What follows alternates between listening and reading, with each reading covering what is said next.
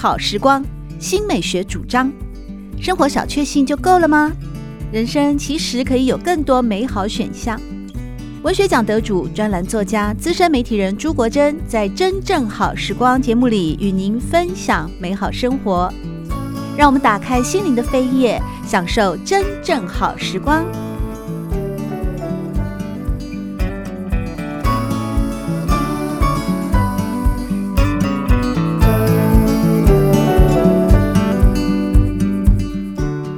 朋友们好，欢迎您来到《真正好时光》的节目当中。《真正好时光》每个星期六的早上八点钟到九点钟，在汉声广播电台全国联播网播出。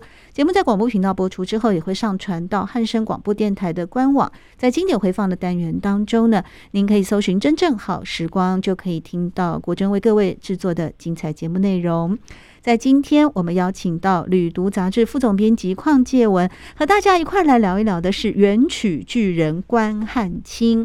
关汉卿呢，最让大家印象深刻的作品，应该就是《窦娥冤》以及《赵盼儿救风尘》啊。这个“救风尘”这名字啊，哇，哎，在他那个年代，西元一千两百年，我们现在当然什么两性平权啊，各方面的我们的观念都很先进了。在当年，这个名字一出来，有没有？有没有很很惊动惊动众人？还是说以关汉卿当时的斜杠青年啊，爹娘不爱又没有做官，这种他这种哎，他是不是一个完全的商人啊？这样听起来哦，关汉卿，因为元代的汉人他不能做官，他只好自己搞剧团，自己编剧，自己做剧团团长统筹，是吗？他而且甚至他自己也导戏也演戏，所以他其实非常知道观众喜欢看什么东西。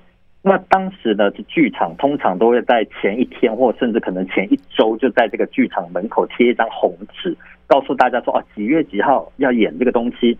那当他一写出来说，哦，我要演赵盼儿风月旧风尘，哇，光是这个标题就很耸动，感觉就像，感觉就像是我那个狗仔队会爆爆料的那种耸动的标题，然后就非常吸睛。所以其实，呃，风月旧风尘这个剧本。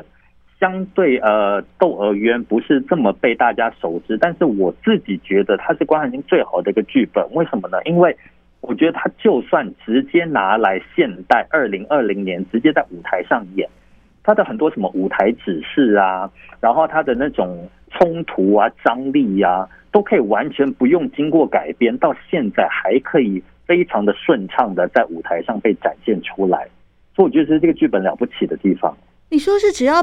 如果它有一个 Word 文字档的话，你只要把里面的关键字，比方说这个时间呐、啊，还有地点呐、啊，你通通改成二零二一年啊，台北啊，然后那些很比较难的名字，像什么呃安秀石啊，其实安秀石也蛮现代感的哦。还有宋引章，韩国人。对对对啊，然后女主角叫宋引章，这也蛮蛮现代感的，这名字都不用改了，就可以直接搬上荧幕来上演了。对，当然可能就是所谓的呃男女。平权的问题可能还要稍微改一下，但我指的就是它里面是因为呃关汉卿他毕竟是一个剧场人，他很懂得哦，我手下有譬如说有五个演员的时候，我要怎么运用，他要怎么上场，然后要怎么一人分饰两角或一人分饰三角，然后我怎么可以非常顺利的调度这个过场，然后转场，然后整个舞台上的器械要怎么配置，他其实完全都想得好好的。就不需要我们现在再另外请一个导演去花来伤脑筋这件事情，是。所以我觉得关汉卿厉害的这一点，就是说他可能不像呃汤显祖的《牡丹亭》，他直接搬上舞台的时候，我们要替他着想很多，譬如说呃音乐的问题，或者是呃舞蹈的问题。他甚至关汉卿的所有剧本到现在，我们就可以直接演出来了。对，那刚才呢，邝建文副总编辑跟大家说，你觉得这个《旧风尘》是元代的关汉卿写了六十多个剧本当中最好的一个。那他的故事大纲是大概是什么样的情节呢？对，他其实呢，就是这个女配角，这个宋引章，她原本是一个风尘女子，但她现在要从良了，她要嫁人了。然后她台面上有两个可能的夫婿候选人。一个是劈腿。的书生，他当年就劈腿，也不是，他只是长得非常美丽，所以有同有很多人追求者，所以他要选一个。追求者众，所以他选一个。嗯，那他现在就在考虑，到底要选一个帅的穷书生，还是一个有钱的花花公子呢？我相信这是每很多人都会遇到的问题啊。那他最后呢，就决定要选这个花花公子。他可能就是当局者迷吧，也看不出来对方可能是对他是真情还是假意。但是他的好姐妹就是旁观者清，好姐妹赵盼儿一看就觉得这不对劲，就劝他极力劝他真的不要嫁。但是他就不听劝，一嫁了之后，果然就遇上了家暴了。哦，那怎么办呢？就只好又回过头去求他的好姐妹赵盼儿说：“哦，拜托你，求求你来救救我。”嗯，那这个赵盼儿呢，一开始还不怎么愿意，想说你活该了，我当初劝你，对，是你自己不听的。但是后来还是敌不过这个姐妹闺蜜情谊啊，最后还是决定出手相救。那她怎么救呢？对。题目叫做“风月救风尘”，就是使出她的风月手段。毕竟这个赵盼儿原本也是一位青楼女子，是当然就是阅男无数，见过很多各种不同类型的男子，他就使出了他的爱情三十六计，就是等于是美人计，来自己现身去对色诱这个花花公子，这样就把自己的姐妹们从虎口抢救出来。是。一千年前，关汉卿就写的这样子的，哦，这样子的活色生香吗？我觉得实在是太前卫了，嗯 嗯。那后来成功了吗？他用他的当然成功了。然后当然他的剧本不会这么简单，想说啊，他一施展出美人计，之后对方就马上这个呃落入这个。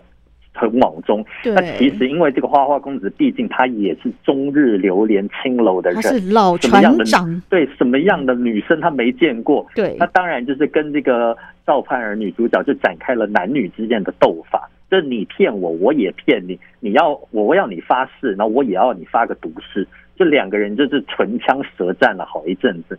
我觉得那个唇枪舌战的第三者真的是非常精彩，非常好看。大家如果没有时间的话，可以专挑这一则来看，就可以看到啊，当时的女性地位虽然不如男性这么多，但是呢，被关汉卿赋予了非常机智，然后非常忠肝义胆，然后非常有有情有义的这个形象。对，其实这个青楼女子赵盼儿呢，她要去救她的好朋友啊，不幸嫁给这个家暴不良富少的 周舍，嗯，那其实也就是使出所有的。呃，阴谋诡计就是为了要让这个家暴男呢拿出一张休书，把那个宋引章给休了，她才能够把她的闺蜜给救出来啊。结果，所以两个人就赵盼儿就使出她的美人计，去对这个不良富二代哦周舍骗来骗去。两个人骗来骗去的过程当中呢，也都发下了毒誓啊！哇，这个这个就抓哈，这个事情也是在古人来讲是很重很很重要的。可是他们为了得到他们的目的哦，必须要这么做。结果后来那个周舍呢，发现他中计以后，就跑来问赵盼儿说：“难道我们那些曾经的赌咒、山盟海誓都不算数了吗？”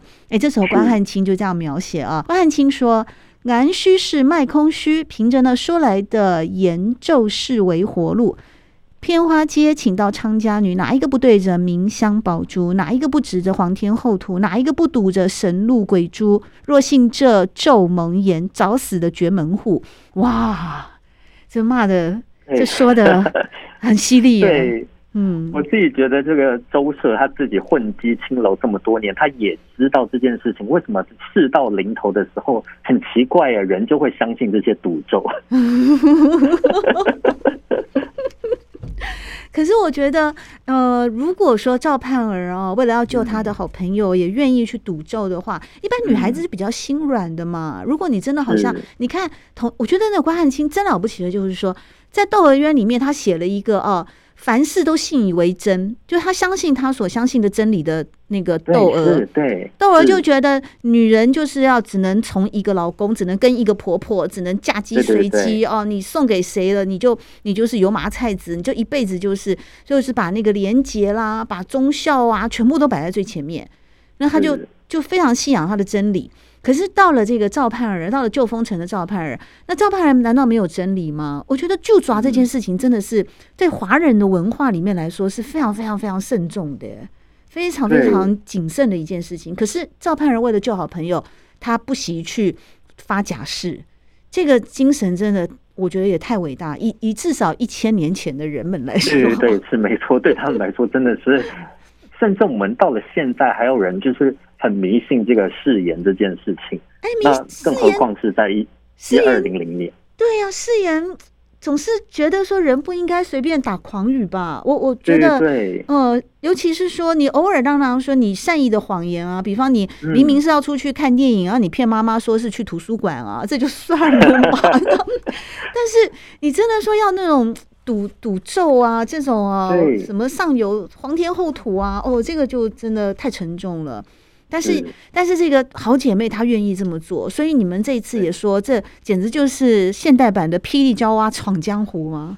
是，所以其实我们那时候，呃，我记得在一九八零年代有一个非常有名的女性主义的电影啊，叫《末路狂花》。嗯，里面也是两个女主角在那个美国大西部这样一一路逃命的故事。那我就一直让我联想到《旧风城》这个剧本，他们也是一路从郑州然后逃命回到自己的家乡来。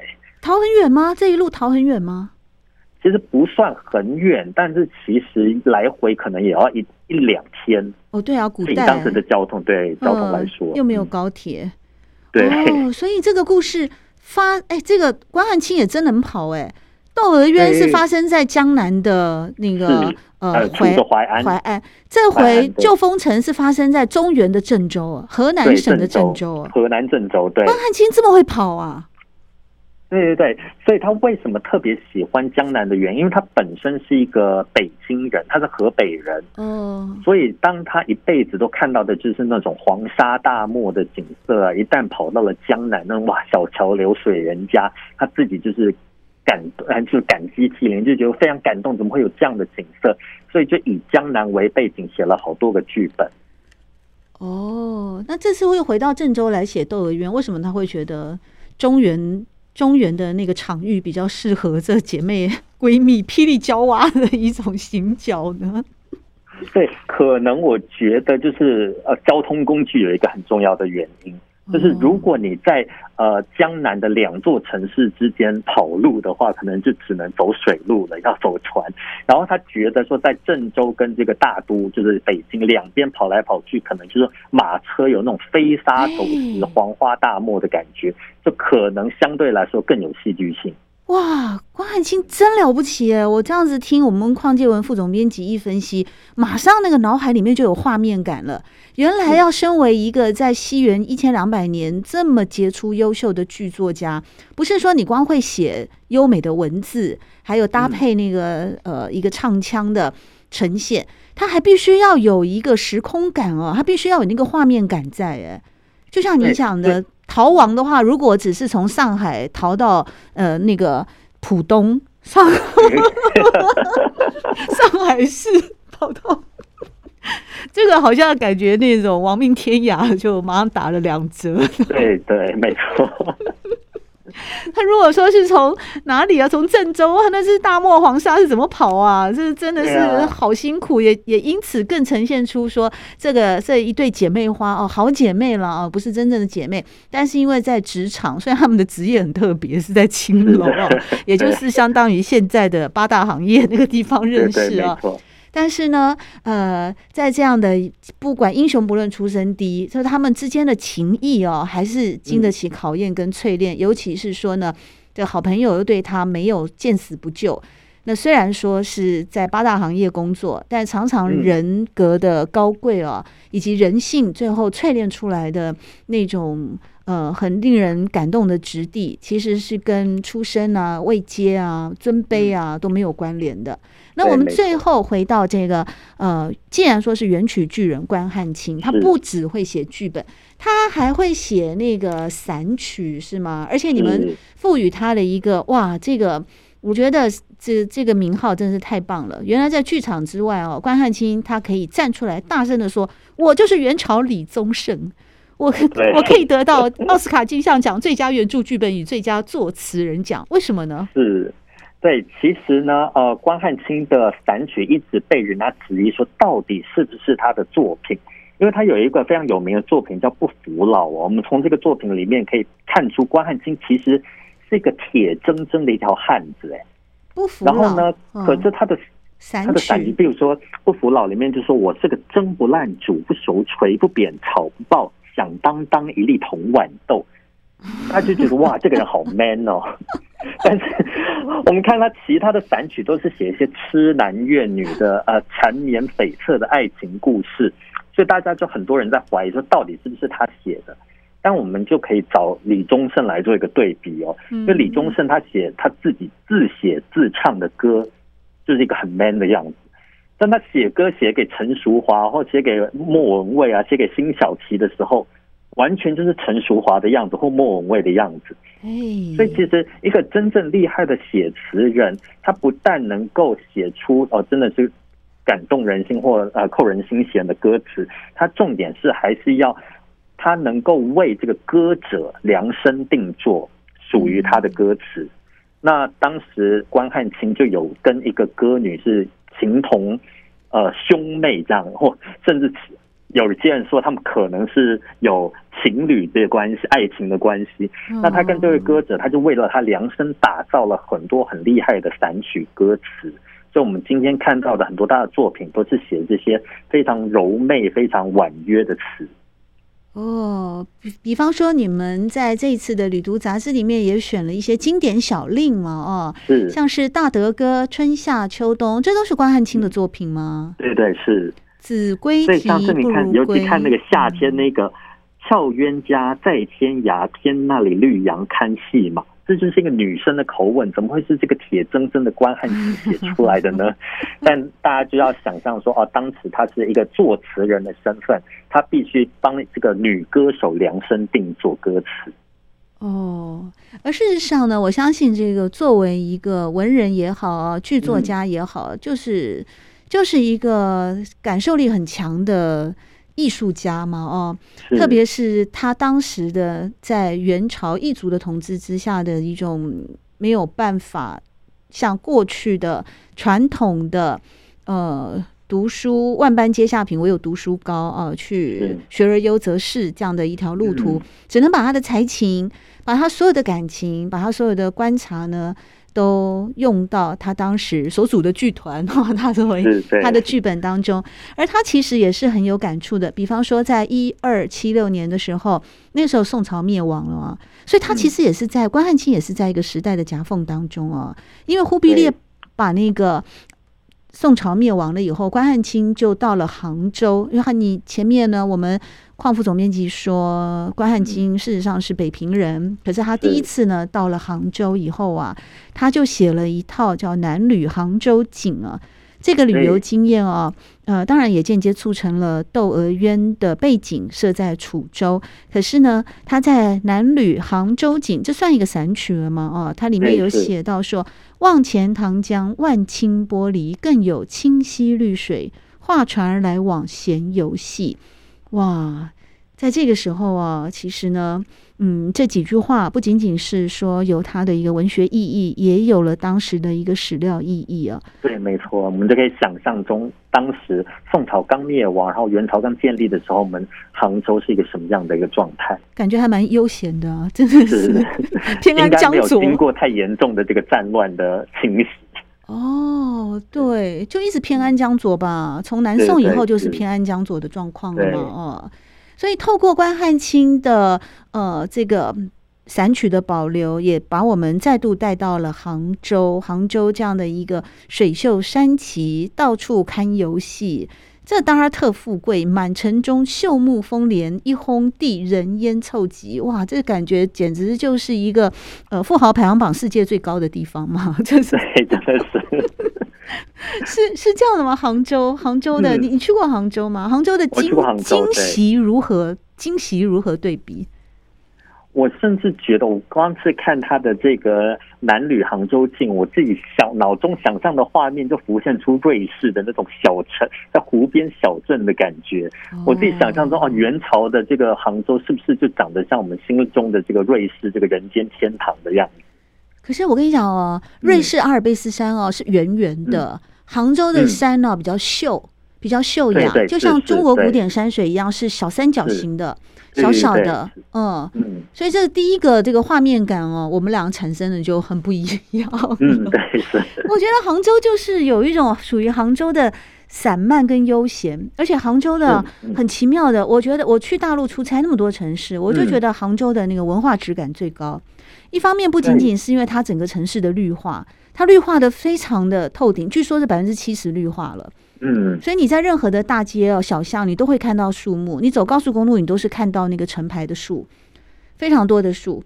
那这个是那另外当然就是它那个呃西湖啊啊那些风景啊，还有人啊这些的，是个非常非常确实是很令人回味的一个城市。不过呢，透过元曲巨人关汉卿哦啊，重新的带我们呢时光穿越到一千一百多年前那个时候的元朝，那个时候的元杂剧，那个时候的元戏曲，以及在关汉卿的笔下呢，所为我们呃描述的，所带我们呢重新去再次认识的地景，包括郑州，包括杭州等等，还有淮安。那么元曲的部分啊。嗯，他能读、能练、能唱、能演，其实就是一个综合性的一个，是不是会有一点像那个 musical 这样的概念呢、啊？像那个，所以其实，嗯，所以我觉得中国其实最了不起的地方，就是你就算是主修文学，你也可以去看；你主修音乐，你也能去看。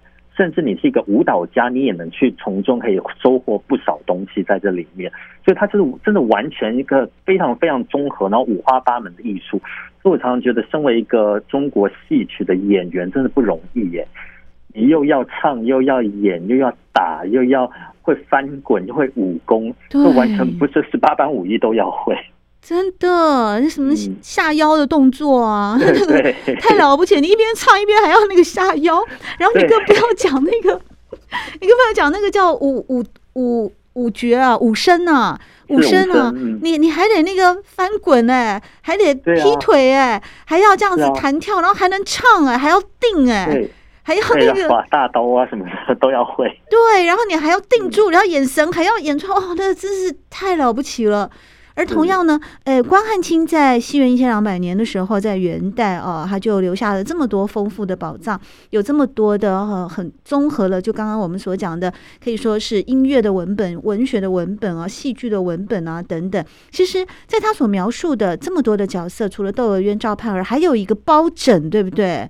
包拯、包拯、包青天，开封又哦够包青天，这个 也是关汉卿创造出来的人物哦。是。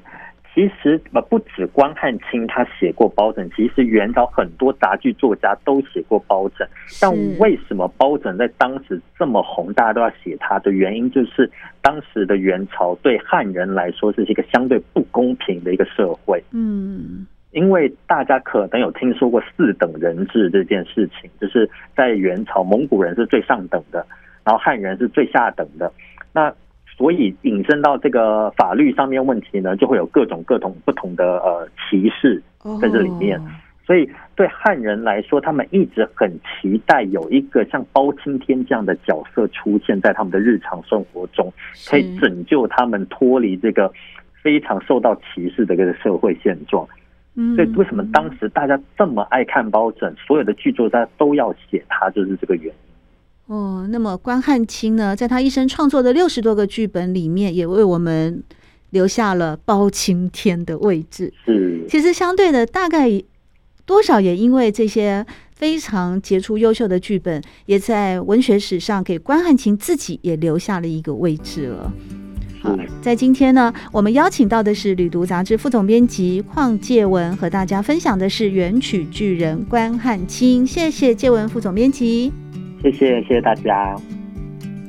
喜欢朱国珍制作主持的《真正好时光》，欢迎您订阅、分享或留言，随时保持互动，一起共享美好生活。